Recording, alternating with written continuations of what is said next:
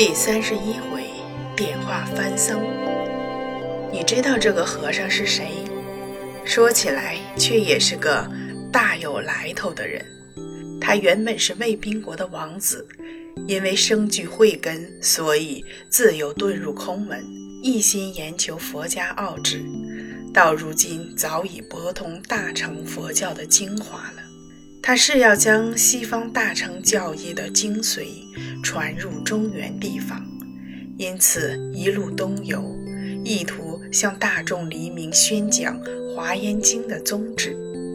可是与上次的沙门拔陀一样，因为与中原人士的言语不通，讲解经文时不能让大众明白其中的奥妙。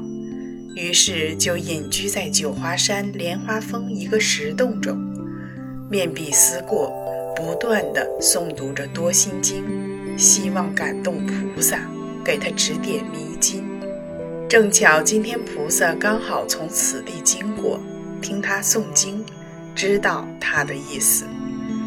那天夜里，求那跋陀入定之后，忽然发现石壁之上出现了一片光华。隔了一会儿，光华之中就涌现出一朵莲花，莲花中间是观世音菩萨的法相。菩萨头上有一匹宝马，求那跋陀便将自己传授受挫的事儿诉说了一遍，请菩萨发慈悲指点自己。菩萨只是含笑不语，然而那匹宝马却奋发四蹄，在寰宇之中奔跑。丘那跋陀这时恍然大悟，明白菩萨是在告诉自己，要懂得中原地方的语言，必须要周游中土各地，用心学习才行。求那跋陀第二天就离开了九华山，到处云游。九年之后，所有中原人士的语言，他都无所不通。当他重回九华山宣讲《华严经》时，果然，人人都能了解佛法深意。丘那跋陀就在当年面壁的地方建了一座尼姑庵，塑观音像来供奉。那一尊观音菩萨法像，其他的地方与平常的一样，只是头上多了一匹宝马，因此世人便称之为马头观音，也称为马头明王。后世的人尊其为畜生道的教主。这尊马头观音在六相中还不算异相，像十一面观音共有十一副面孔，正对着的三面做菩萨的面，左边的三面做嗔面，右边三面做菩萨面，后边一面做大笑面，头上一面做佛面，各不相同。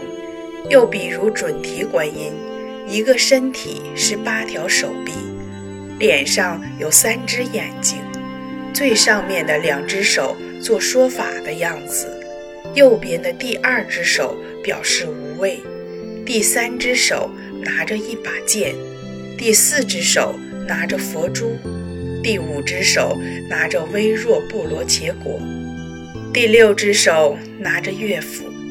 第七只手拿着钩，第八只手拿着拔折罗，第九只手捋宝曼，左边的第二只手拿着如意，第三只手拿着莲花，第四只手拿着冠，第五只手拿着锁，第六只手拿着轮，第七只手拿着螺，第八只手拿着弦瓶。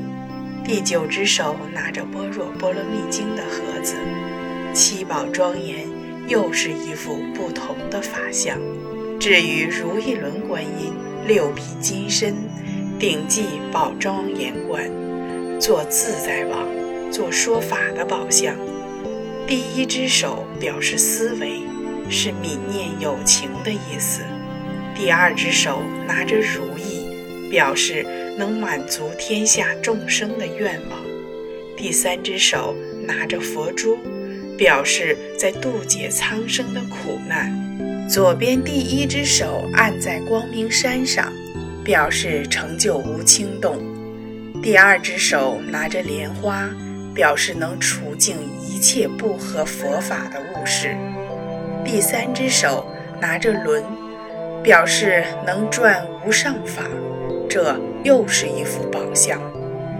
再说，当时菩萨的真身早已离开了九华山，又转向河南地界而来。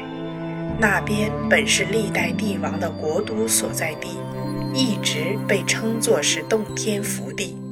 不料近来受了刀兵之灾，弄得百姓颠沛流离，家破人亡。原来作乱的人名叫李全，他们夫妻二人各使一条混铁大枪，都是勇猛无比，号称李氏梨花枪，天下比无双。所率的军马也着实不少，带兵打仗犹如洪水决堤，势如破竹，无人能阻。直到近日，他的大军到了登封县地界，方才歇马驻营，没有再长驱直入。原来登封界的西面有座少室山，山上有座少林寺，是达摩禅师所开创的。少林寺以武功闻名天下，全寺僧众个个精于拳脚枪棒，并且都是独家秘传的功夫，变化神奇，不可揣摩。李全虽然勇猛，但也顾及少林寺的威名，不敢去惹他们。